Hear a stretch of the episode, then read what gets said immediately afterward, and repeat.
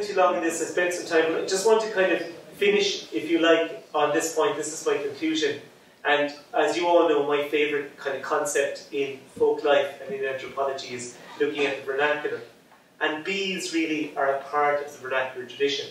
And I kind of was just going through my own photographs and trying to pick out aspects of the vernacular that that, that, that have been embraced of late. Certainly here in the college as well, building products and so on, the, the process I think is what's interesting. It's not actually the end product.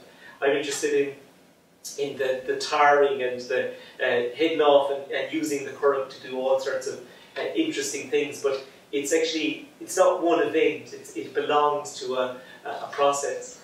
Um, wall building, I think, is something as well that has a, has a longevity. It might be a different type of vernacular, but um, the whole concept of, of um, taking tradition and there's a way of doing it and observing that tradition and being the harbinger of that tradition, I think, is, is very important.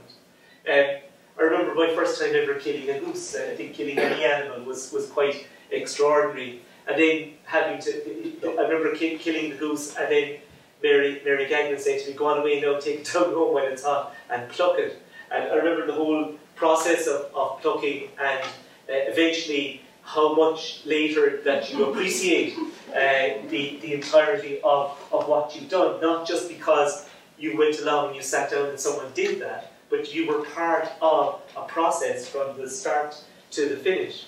Uh, turf is something I'm interested in, cutting turf, but sitting down smelling that turf fire is important. Um, of late, we've moved over to wood, and uh, it takes a lot of work. There's my neighbour cutting a bit of wood, but you bring it in, and eventually, when you're lighting your fire or you're lighting your stove, and the heat that comes from that, going from the process of going from the early part to the latter part is, to me, is, is, is what's exciting and what I find interesting.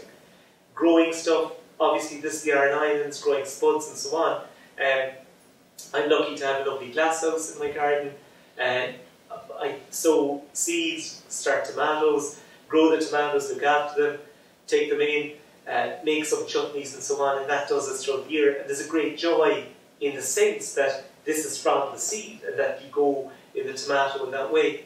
Apples, uh, thanks to, to Robin for looking after me every year down in Barryscourt, but uh, um, taking the apples, these are Barryscourt apples this year, uh, there's more in there, handing them over, mincing them up, putting them in, we have a, a little press that I, I, managed to pick up one time, and ending up making our own cider, and hopefully uh, in the summer we'll be there enjoying that. Again, it's a process. What excites me on a personal level isn't just drinking the cider, but knowing where they came from and being able to maximize the input and the understanding of, of that.